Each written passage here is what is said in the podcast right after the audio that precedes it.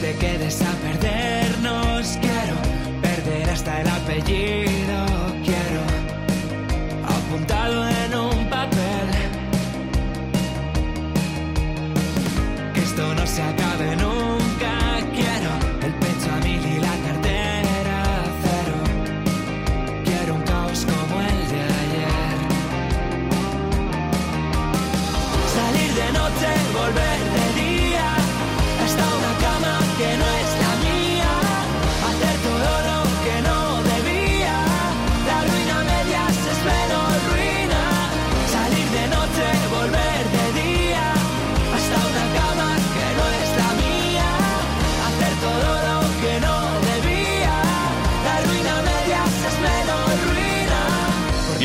Nueva edición de Música Ligera en esta faccioncita, en este huequito que tenemos cuando vienen visitas ilustres, como digo siempre. Y la de hoy me pone muy contento porque de verdad, esto se suele decir, pero esto es verdad, tenía muchas ganas de tenerlos aquí. 21. ¿Qué tal? ¿Cómo Encantados de volver a verte. Bueno, me gusta mucho porque sí, tú y yo nos vemos de vez en cuando por ahí. Es cierto. A Rafa me lo encuentro menos. Primer día, sí, primer día. Pero sí, con Diego sí que me encuentro por ahí en muchos eventos y muchas cosas y muy feliz siempre que te veo. Lo mismo te digo. El arte de perder, cuarto trabajo, cuarto largo. Bueno, porque vosotros habéis trabajado antes el, el EP mucho, trabajabais mucho el EP y habéis sido muy losers vosotros en la vida.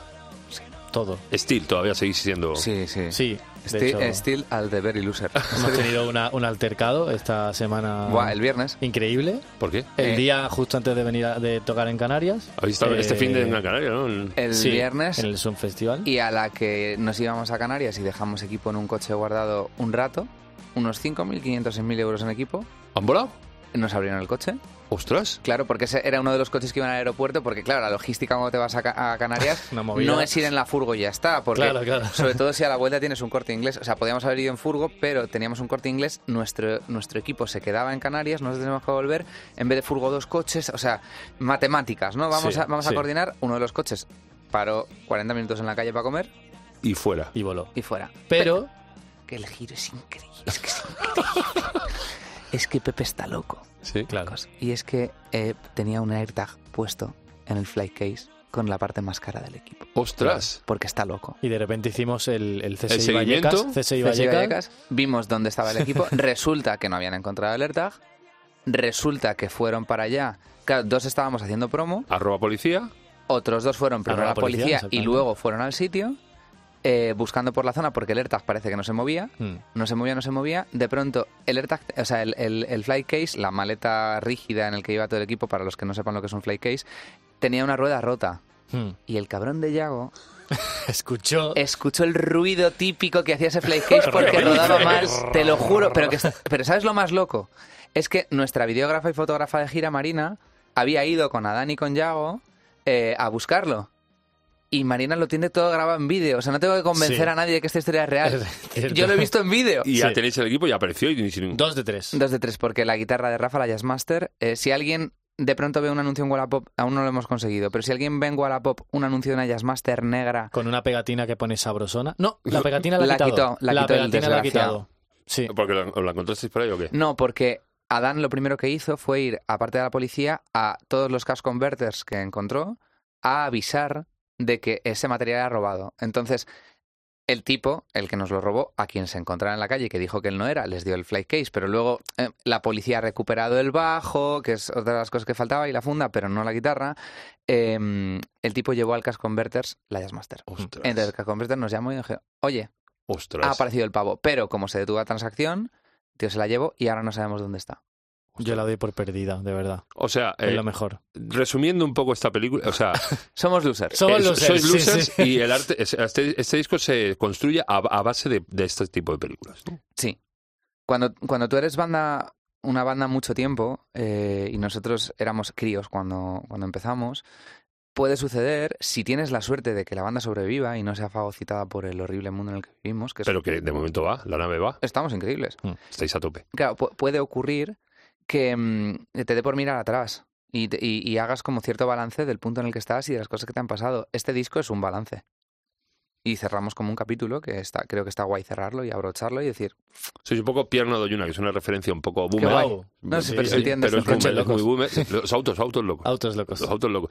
Eh, y am, ya te digo, aunque las cosas vayan eh, un poco enfilada, que ahora estáis a topísimo, hemos dicho, nunca se termina de perder. O sea, es una cosa que es una constante y que te tienes que acostumbrar. Yo a mis hijas les digo, chicas, os van a salir mal las cosas, tienes que Mm. acostumbrarte a perder. Lo que más te va a pasar a lo largo de tu vida es perder. En, de forma polisémica. O sea, vas a lidiar con la pérdida de cosas, de gente, de lugares, de situaciones. Vas a tener fracasos, que es una acepción de pérdida.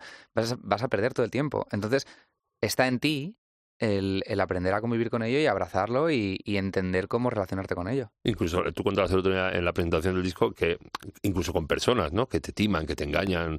La historia esa me, me llegó. Y no- el nombre ese no lo vas a decir nunca. Nunca lo voy a decir. Yo es que tengo una historia con vosotros eh, que no la he contado nunca. Yo creo que no la he contado a ninguno de vosotros.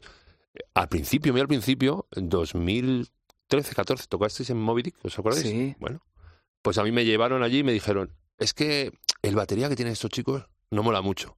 Y tú creo que lo harías mejor, no sé qué. te lo juro, ¿eh? esto te lo juro, es verdad.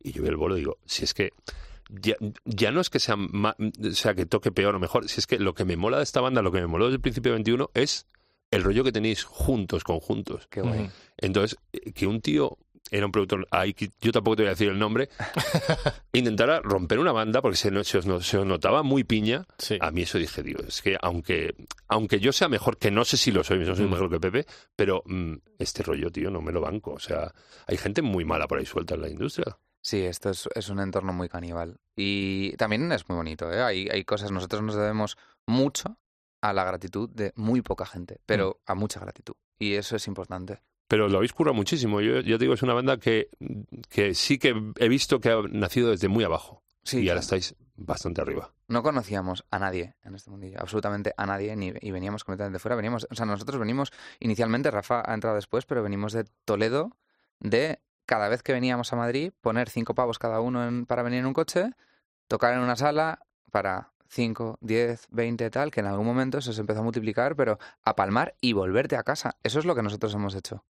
Y eso es- así es como se avanza. Yo creo la industria de aquí tristemente está montada para que se avance así, pero bueno. Ah, bueno, hay un 1 un uno por 100.000 que, que, que conocen el éxito y eso es lo que es una trampa, porque lo que, lo que nos llegan son casos de éxito.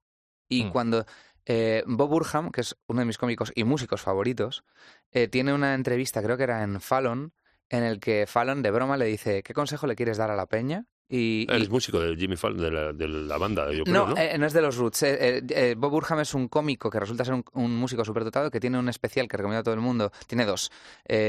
Happy creo que era y Inside. Inside es una obra de arte. Es mi disco favorito de 2021, no de comedia, mi disco favorito de música de 2021. Y el tipo, que es un superdotado, la respuesta que le da a Fallon y al público es probablemente nunca van a estar donde estoy yo Que es algo que hay que aceptar. Yo soy el Qué producto de mucha suerte, de muchas cadenas, de mucha suerte. sí, sí, sí. O sea, el tipo, su primera entrevista en Fallon la dedicó a decir, no os imagináis lo poco probable que es que suceda esto, no os fijéis en el caso de éxito porque es rarísimo que esto suceda. Y es una honestidad que yo he visto en muy poca peña y que creo que es necesaria, que es, Tron, nos va bien, porque nos va bien, es cierto que nos va bien.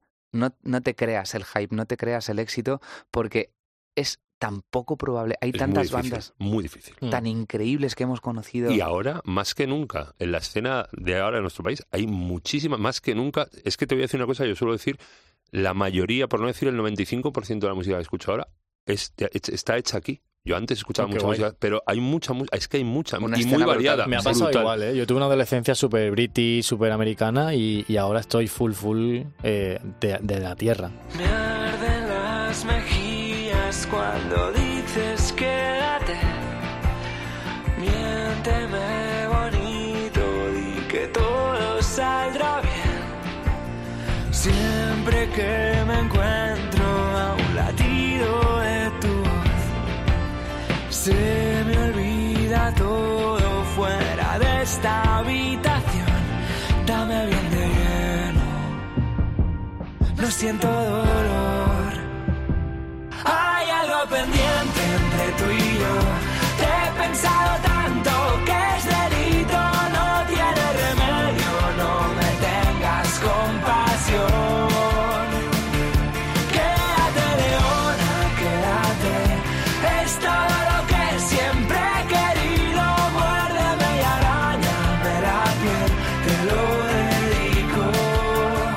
sensación esa del otro día en la presentación, cuando sales a presentar un disco Mm. y ya hay 200 personas que se saben las canciones de memoria, eso tiene que ser un, un flipe. Está muy guay. Está guay. Ah, está muy guay, ¿no? Está muy, muy bien, tío. Yo, yo estaba yo abajo y estaba flipando. Digo, hostia, que estos tíos están presentando un disco y ya tienen a, a 200, 300 personas. Bueno, en el Sonorama, que ya se saben Mm. la mayoría de los temas. Claro, pero eran acólitos. Eh, Esa era gente que, que había ganado Y un sorteo Sonorama para estar... también, claro. Bueno, eran muchos más. Claro. pero creo que es muy bueno tener siempre un pie en la puerta, tío. Sí. Porque nunca sabes cuánto va a durar. Es, es que como te apoltrones, o sea, como des por hecho que tienes gente esperando, es cuando primero te vuelves un egomaníaco y eso es asqueroso. Y, y luego que, que- que nunca sabes, no, no sabes si mañana va a haber Mm. hueco. ¿Y ¿Os habéis cansado ya de, la- de las canciones? Pero ya tienen cuánto tiempo. Estas canciones tienen dos años a lo mejor. La, Eh, ¿Os acordáis cuando las grabaste? Fue hace un año y medio, año y medio. La más la antigua. ruina tiene año y medio. la ruina tiene año y medio. ¿Habéis ido grabando poco a poco? Sí. Sí, Leona tendrá cuatro meses, sí, cinco meses. claro. Ostras, Sí, o sea, ha habido canciones hasta justo antes de editar el disco. ¿Habéis estado grabando? Sí, Le- Leona es una canción que yo le enseñé a los chicos, rollo, no estoy muy seguro de esta, y se engolosinaron todos y, y fue al Y pa' estudio. dentro. Y para adentro, sí. Sí, pero es cierto que el concepto del álbum eh, Diego ya lleva bastante tiempo desde que lo, desde que lo trajo. Eh, lo que pasa es que tenía como cinco o seis maquetas que nos enseñó a todos, a la compañía, con un, con un super mail, que todavía me acuerdo, eh, en el que tenía muy desarrollado el concepto, el, el poema de Elizabeth Bishop, lo que, de lo que quería hablar, y ya tenía canciones como La Ruina, tenía principios de la vida moderna, tenía como ya un- un- una parte muy importante del álbum muy desarrollada. Y luego ha habido canciones que han, han ido saliendo y se han grabado pues un mes o dos meses antes de la salida del, del Sí, disco. bueno, es que tiene, tiene temas muy, muy buenos. Todos los adelantos que habéis ido sacando. Bueno, y luego que hay joyitas eh, que yo no había, claro, no había escuchado todavía hasta la salida del disco. O sea, Fiera, que el otro día toqué- me, me flipa esa canción. Es que tú tienes una pinta que te guste el post-grunge 2000 es que no puedes con ella. Sí, de de hecho, Ah, claro, tío. me mola mucho, tío. O sea, eh, Sí. y, y- no sé, o sea, la ruina que habéis dicho es un. te- son, hay temones incontestables en este disco de Qué estas de, de no parar de votar. Y el otro día se demostró. Y bueno, eso no Mm. Habéis estado este verano muy, muy trufados. De, habéis- ¿En cuántos festivales habéis tocado este verano? Bolos llevamos 50 este año, creo, más o menos. Sí. Y no estaba pensado, de hecho. O sea, este año iba a ser el año tranquilo. ¿Ah, sí? El Sí. anterior tuvimos mucho volumen, Sí. no sabíamos cómo iba a ir este año y es verdad que se han ido sumando fechas y sumando fechas y sumando Sí. fechas. Sí. Y, Y que ya- nosotros también estamos locos y decimos que sí a casi todo, ¿no? Sí, Ah, todo. a casi todo. Me parece flipe. Y, y ya vais, lo que vais a hacer ahora es parar un poquito hasta enero, ¿no? En enero ya volvéis a las salas. Justo. Bueno, Ah. tenemos un último en Tudela, el 25 de noviembre, Ajá. pero sí, eh, Diego ahora se toma también vacaciones, que ¿Vacaciones Cruza de, el qué- charco. Ah, ¿a dónde te vas? Eh, me voy a Argentina de viaje de novios, que claro, no he ah, podido bueno, claro, gira, claro. Y no te lo echan cara a nadie, ¿no? Todo bien, ¿no? Todo guay. También yo he esperado a que fuera un buen momento para parar. Mm. Eh, mm, Tere, te quiero. Tía, que por tu santa paciencia ha tenido el, el- el detalle de entenderlo y de cómo dar ese espacio Más y maja, tal. sí, sí. Y, y ahora hay un hueco de puta madre. Nos vamos, además, allí es primavera y nos vamos de viaje de novios. ¿Pero vais a, vas a ver cosas de música o pa- paras un poco el cerebro? ¿O tú no puedes parar? Bueno, hay cosas de melomanía que quiero ver, pero también hay cosas de arquitectura y cosas de... A mí, a mí es que culturalmente toda Latinoamérica me fascina, Argentina en particular, el Río de la Plata y, y cómo... O sea, toda la historia que tiene con la música, el, puente entre Argentina y Uruguay me vuelve loco. Eh, pero también es que orográficamente es un paraíso, Mm. eh, es- culturalmente es algo que, me, que me, me fascina, entonces me va a faltar tiempo. Quiero ver muchas cosas. ¿Te das Mm. 20 días, 21 días? No, menos 15 días. Te van a faltar. Me- Bueno, por todas partes. Ya te lo digo. Sí, bueno, lo sé pero volverás, ¿no, Diego? Pero como volvemos a tocar, Claro. Claro, volvéis en enero, eh, hacéis eh, salas, ¿no? Y Salas. luego empalmáis con festivales, porque he visto que estáis confirmados en el Sansan también. Y, Y ya empalmamos otra vez festivales. sí, y, sí. ¿Y esto cuándo se acaba? Cuando la gente no quiera. Cuando, cuando, cuando quieran que se acabe. Pero Realmente. el ¿Ves lo que te decía de- del pie en la puerta? Claro, Sí. claro. Esto no lo decidimos nosotros cuando para. Claro. O sea, si la gente pide, ¿es- ¿el arte de perder va a seguir? No, eterno, no, no, no. No, eterno no, pero eh, agotar la vida que tenga el disco. Ojalá sean dos, tres años Ojalá Dios. de, de llevarlo como ha ido este año. Es buenísimo. Sí, sí, sí. Es muy bueno. Bueno, ¿a ti, a ti cómo te lo han cogido? Porque tú estás en el 2021, o sea, este es el primer disco Mm. más o menos canónico que, en el que estás Oficialmente, sí, oficial. sí. ¿Y cómo ha ido? ¿Bien? ¿Lo O sea, ha sido impactante, porque claro, yo soy de Sevilla, en la que también hay una escena musical, quizás en otros géneros, pero también una escena musical eh, grande y, y claro, yo de Y repente... muy variada. y muy variada. Y yo de repente entré en un proyecto que al que le estaba empezando a ir bastante bien. eh, y me tuve un poco que, que sumar ¿no? al, al ritmo, a aprender cosas, a, a entender un poco también cómo funciona eh, todo desde Madrid, porque es un poco diferente. Y al principio fue un poco abrumador, pero al final pues me he ido. ¿Pero sigue viviendo en Sevilla o ya te has...? te has- Oficialmente hoy me dan las llaves a las 4 de la tarde. Ostras, cuidado. Se va ya de aquí a que le den las Me voy llaves. de aquí a firmar. Vuelves a ser a gato, o sea, empiezas a ser gato madrileño ya. Empieza a ser. Sí, es cierto que el último año he estado más en Madrid que en Sevilla. Sí. Eh, en En en entre las casas de todos. Total. Sí, o sea, de verdad, les debo tantísimo. He catado sofá y, y la habitación de Diego. Porque y vosotros Tere. estáis en Madrid, de Toledo. Sí, sí, al final eh, nos vinimos a estudiar, eh, tanto Yago, Pepe y yo estudiamos en Madrid, Mm. como que ya nos fuimos quedando, la banda es verdad que no es obligatorio estar en Madrid para tener una banda, pero ayuda, sobre todo cuando estás compaginado todavía con curros o con la universidad, eh, Los viajes. los viajes Mm. para salir, entonces sí, estamos en, a día de hoy estamos en Madrid. Oye, con James, o sea, que yo, yo le quiero mucho, todo bien, ¿no? Cuando salió, todo bien. Está bien. Nunca es fácil, o sea, cuando alguien deja un proyecto es complejo y, y implica mucha comprensión por parte de todos, pero... Estás sin dormir, malherida. La mirada se te ha puesto gris y puedes fingir. Yo lo haría, pero sé que tú no eres así. Te quieren seguir y te envidian. Todos quieren pedazos de ti. Tú eres como el sol, siempre ardes. Te orbitamos si estás por aquí. Y recuerda que tú eres mi fiera. Tú no puedes Por ti todos se mueren de envidia. Si tú saltas, yo salto detrás. Hablamos de Sevilla, en Sevilla hay una escena brutal. Eh, hay muchas ciudades en España, que es lo que hablábamos antes, hay mogollón de bandas muy variaditas. ¿En Toledo también?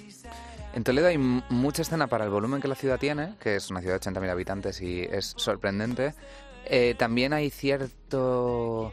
No es fácil salir, o sea, no quiero ser crítico con, con algo que realmente es difícil, pero hay cierto miedo, hay una sensación de muralla. Nos- nosotros lo llamamos coloquialmente la muralla. Hay como una idea que es más mental que física de que se forman nichos porque la gente no se atreve a salir. Y Toledo es una, es una ciudad muy pequeña como para no salir. Pero artistas, hay artistas brutales de diferentes géneros. Eh, Toledo es una ciudad que ha dado a los Sunday Drivers, es una ciudad que ha dado a Pole y no puede haber más distancia entre ambos, entre ambos estilos.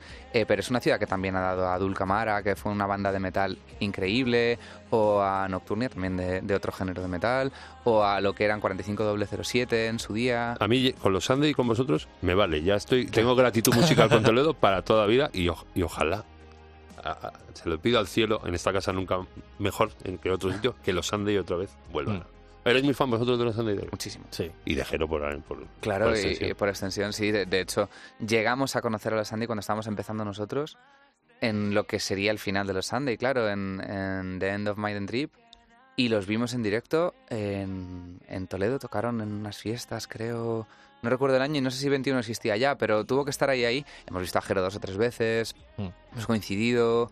eh, sí, sí, sí, muy fans. Nosotros, yo los conocí, ya te digo, eh, estaba graba- estábamos grabando un disco con la banda que tenía en ese momento y paramos tres meses porque se nos estaba yendo de las manos el disco, queríamos hacer una cosa muy bizarra y en esos tres meses los Sunday entraron en el mismo estudio Ostras. y grabaron el primer disco que es un disparate Una- máximo en tres meses. Una locura. Un, brutal. Y nosotros tardamos nueve meses en grabar el nuestro, que era, con perdón, un mojón con cuerda. ¿Cu- qué- ¿Cuál era tu, cuál era tu grupo? Temple se llamaba. Ah, es- me suena, ¿eh? Sí, bueno. Ojo. De poco, pero te sonará. No, pero me suena.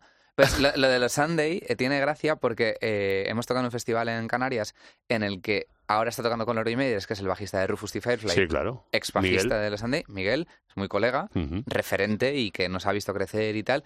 Claro, es que te, da- te, te cambia la idea de escala, porque nosotros estamos hablando, qué palmada que tuvimos este verano, un Madrid, Málaga, Tarifa, Caste de Fels, tal, y él, sí, esta es- la verdad es que es muy cansado, tal, Bueno, bueno. y, y de pronto dice, bueno, le, le preguntas cuál es su mayor palmada, que se lo pregunte, y dice, uf, pues recuerdo un San Francisco, Nueva York, Claro, claro. Nueva York, París, Sí, sí. París, eh, Ámsterdam, y dice, en Ámsterdam ya paramos un día a dormir. Hombre, no te jodes. Pero está con Rufus y con alguien más, porque yo le vi en el sonorama. ¿Con quién fue a tocar el Lori sonorama? Meyers. Con Lori Sí, Meyers. está con hostia. ambos, ¿no? está haciendo No las dos sé si con giras. algo No para más. el tío. Es que Es que es buenísimo. Es muy bueno. muy bueno, muy bueno. Es Muy de Sí, raza, sí. vamos. Muy Sí, bueno. sí, sí. Eh, para acabar, siempre hago la misma, el mismo jueguecito. eh, siempre me gusta que los grupos que vienen, me, es, me gusta prescribir mucho, por eso tengo el garito este que tengo. Este, como me mola bastante con esta luz y tal. Total. Y lo que me gusta es que me prescriban a mí. Vosotros, en la furgo, aparte de jugar a la, a la Switch, que me habéis dicho que sois muy viciosos, algunos de vosotros, ¿escucháis música? ¿Hay peleas para escuchar música en la furgo? Hay mucha música en la furgo, hay peleas a veces... ¿Hay consenso? No, ni como que remotamente. cada uno tiene su espacio para poner su playlist, ¿no? Es como que se entiende que, vale, ahora en esta hora va a pinchar Yago, en esta hora va a pinchar DJ Yago. tal. es-. ¿Tú sabes, Y- quién, quién- sí. sabes, sabes quién conduce? Por la música que suena. Exacto. Te despiertas en la furgo y dices, "Mm, uh, eh, st- Stoner bien duro, af- eh, afinado en drop D. Hombre, conduce Pelufo, te despiertas, está Pelufo conduciendo. Suena, vaya- suena bachata, Yago. Yago. Sí. Suena punk eh, flamígero, pues tienes a Dan conduciendo. Eh, suena americana, género americana, suena El Fleetwood Pepe. Mac o, o suena tal. Es, es Pepe. Eh, suena tal, depende. claro. Sí, Qué sí, sí. bueno, tío. Sí, sí, sí, sí. Es brutal. Eh, bueno, y Diego, tú ahora que estás escuchando, no me importa que sea nuevo o antiguo o un grupo que te mole de siempre que has vuelto a él, Mm. aunque estás en, en cebolla ahora mismo. Ahora mismo, que es una cosa que tenemos en común Rafa y yo, creo que lo último que nos ha volado la cabeza y está muy en el disco de 21, sobre todo en cuanto a producción, es Holly Humberstone, que Sí, es una cantante británica eh, de 24, 25 años tendrá. sí. Es sobrenatural el talento que tiene y además produce junto a un pavo que se llama Rob Milton, que por lo que hemos visto luego se está haciendo media escena de Reino Unido.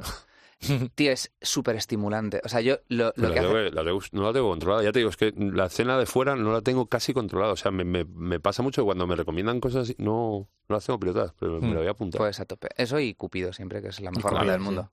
El fondo del armario. ¿Y Rafa? Yo últimamente he estado muy dentro del, del último disco de Olivia Rodrigo. Eh, bueno, tanto el último como el Sour, que es el anterior.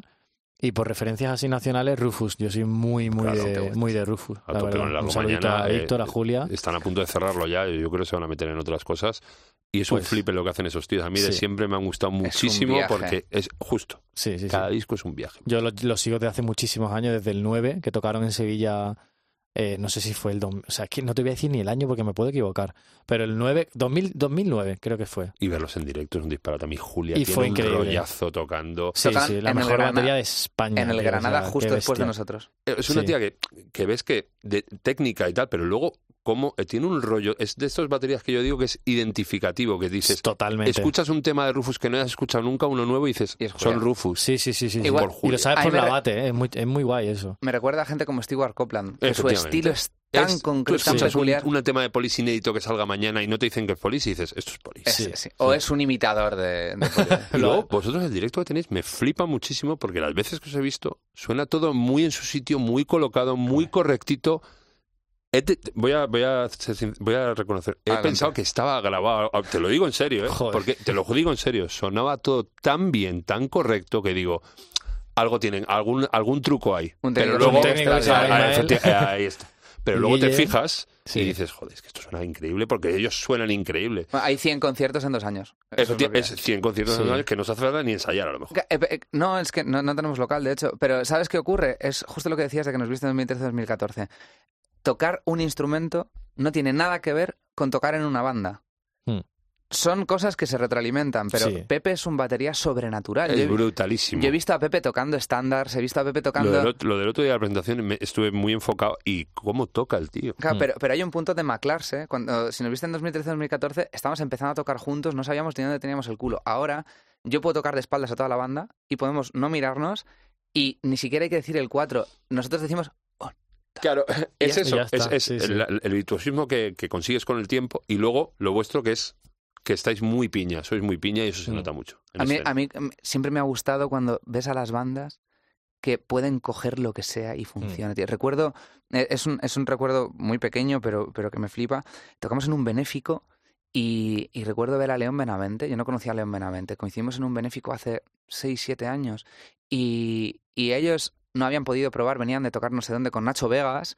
Mm. Llegaron al fotomatón, que era esto. Había, habían puesto un, el, el típico bajo, la típica guitarra y la típica batería de backline. Ellos venían reventados, tal, tal, tal. eh, se miraron, estaba al lado yo de Abraham Boba y le, le preguntaba, ¿qué tocamos? Dijo, no sé, ¿cómo lo veis? Pues me apetece esta. Vale, no se habían subido a ese escenario, no, Claro. no habían No habían probado, ¿no? Sí. Nada, no hay ni probado ni nada. Estaba la sala llena, llegaron cuando llegaron, se pusieron a tocar, chequearon el bajo, chequearon la guitarra. Y. Un, dos, tres, Tum, cuatro. tum, tum, tum. Sí. Parecía un tanque ruso, tío. Sí, Ese, es, tengo el recuerdo de decir, es que es esto. Es claro. esto, es gente Justo eso, sí. que tiene acompasado el latido, tío. Eso es fascinante. Yo- Y, yo y eso lo tenéis vosotros también, y se nota en escena muchísimo, tío. Mm. Ojalá Dios. Y luego sois que muy fricardos de hacer cosas en directo, como lo que hicisteis en el sonorama, que cuando salisteis todos de esto, Se lo hacemos es- para pasarlo bien. O sea, es, que... es una fricada deliciosa. Tuve problemas para verlos porque tuve una indisposición en el grupo. Ah, Vaya. Se Vale. cayó un poco al suelo alguien, pero eh, Vaya. bien. Luego me resarcí el pasado, el pasado día viendo las partes que no había visto. Ah, qué bien. Me estoy muriendo de puro miedo, pero aún así sácame a bailar y que se giren todos los cuellos al notar tanta electricidad. No somos malos, estamos rotos, buscando pieles que estén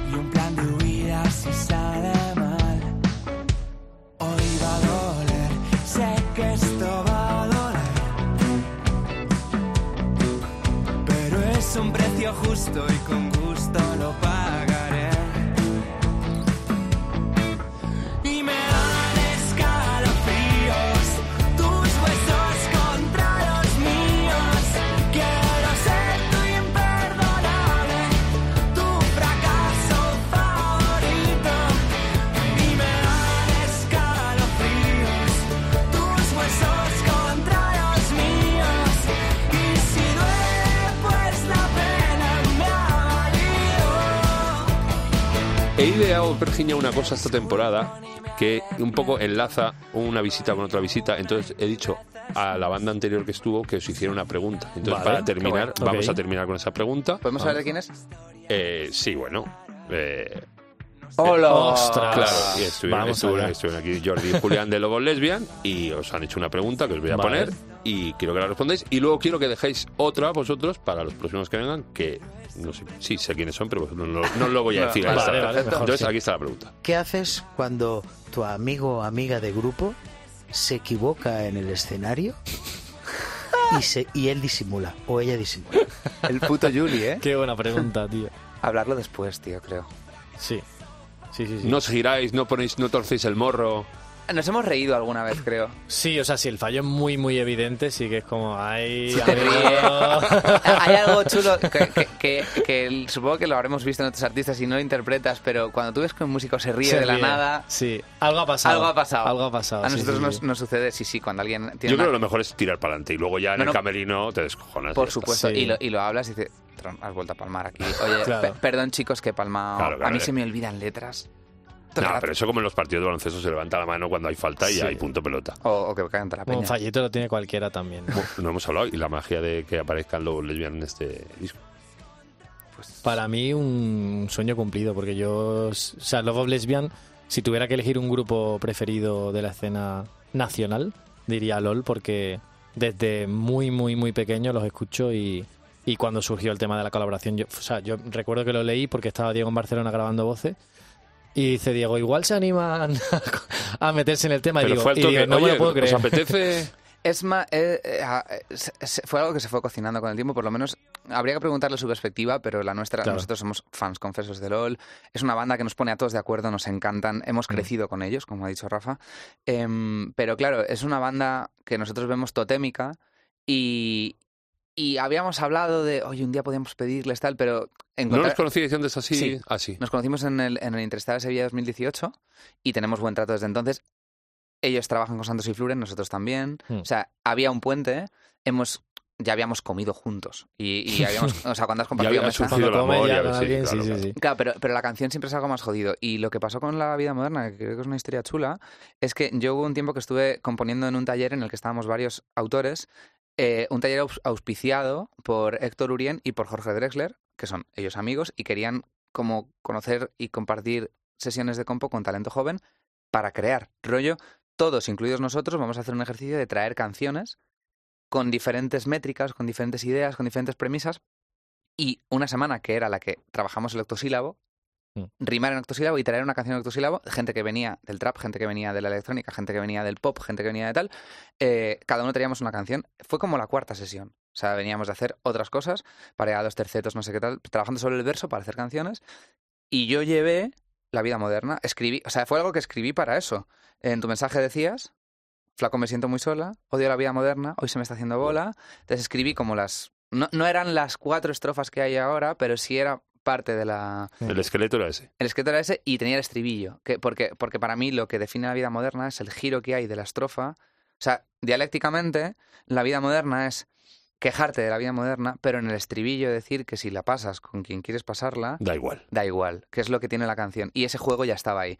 Y fue la primera vez que el puto Jorge Drexler Ni más ni menos. me dice, esta canción la tienes que acabar. Esto me, la- me- me hizo cantarla otra vez y me señaló justo esto, los tropos de, es que aquí, este juego, esto me gusta mucho. Recuerdo que la frase de Neruda ya estaba, Pero no están los créditos, Jorge Drexler, ¿no? porque no la compuso, claro. Es que, no la- es Él que solo no opinó, solo opinó. solo opinó. Y, y dije, ah, es que lo ha dicho Drexler. Y es como que me, como Claro. que me dio coraje. de Dios. Claro, ya la, la, la llevamos al estudio, ya es una canción que gustó mucho a todo el mundo. Y además, el día que estábamos grabando las voces de la canción, Julie, de los Lesbian, Julián, vino al estudio a ver a Santos, porque tendría otra cosa que hacer, y se acercó a ver a su, a su cañón, como él lo llama, y a, a los shows. Y, y cuando se fue me escribió un WhatsApp y me dijo, oye, ¿cuál era la canción que estabas grabando? Me he quedado con la melodía enganchada y digo, pues te vas a reír. Había pensado Ahí que... voy a jugarla, ¿no? Y así fue. No sé si vais a querer, pero esta canción que le gustó a Jorge Drexler. y exactamente así fue, ni más ni menos. Es, es, ya me has dicho que te gusta, bueno, pues tal. Y, y lo siguiente que pasó es que Julie habló con los chicos y Julie y Santi grabaron en la canción. Guapísima, es un temazo. Bueno, ahora viene la parte en la que vosotros le hacéis una pregunta Vale. a... No os voy a decir quién, le tenéis que hacer una pregunta del ámbito que queráis, ¿eh? Lo que vosotros queráis a la siguiente persona o personas que vengan y ya la semana que viene... Ahora lo voy a borrar, aunque la grabéis aquí, luego pego un corte y tal. Bueno, hay una que a mí me gusta mucho que vamos a. Alguna vez hemos jugado con ella, que sería.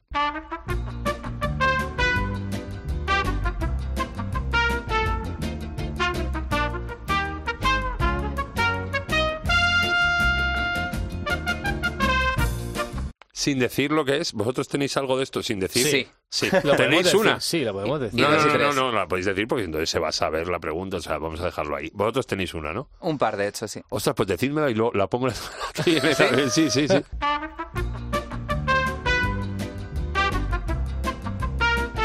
Chicos, muchísimas gracias por la visita. Habéis cumplido un sueño, en este caso para mí, porque Ay, tenía muchas ganas de que vinierais y mucha suerte, que no os hace falta, porque ya va todo viento en popa, como digo. Gracias, tío. Muchas gracias. Quiero mucho, chao.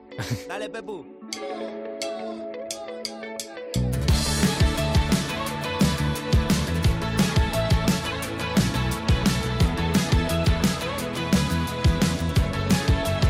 En tu mensaje decías, flaco me siento muy sola, odio la vida moderna, hoy se me está haciendo bola. Prométeme que nos vamos y yo me juego la plata. Echo de menos oírte y no tocarte me mata. Si la vida moderna me toca contigo, por mí que sea eterna o que dure un ratito. Odio la vida moderna con esta luz fluorescente. Larguémonos hacia el sur para que el sol nos caliente. Odio la vida moderna, pero me he puesto contento cuando he mirado de espaldas, tus piernas en movimiento. Si la vida moderna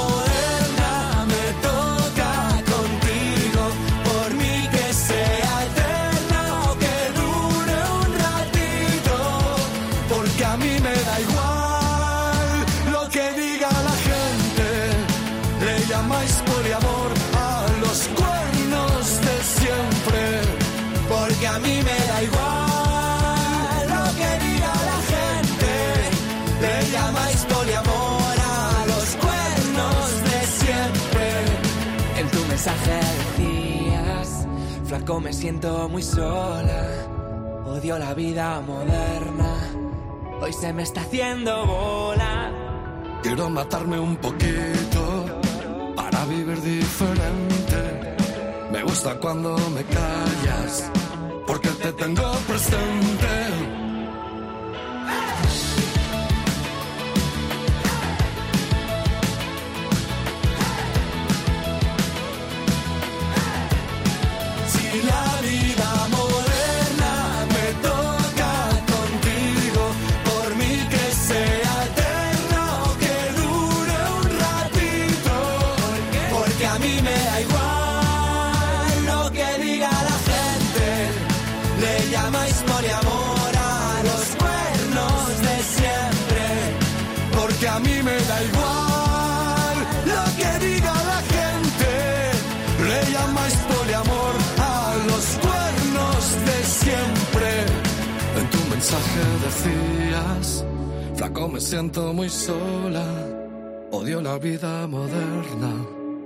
Se me está haciendo bola.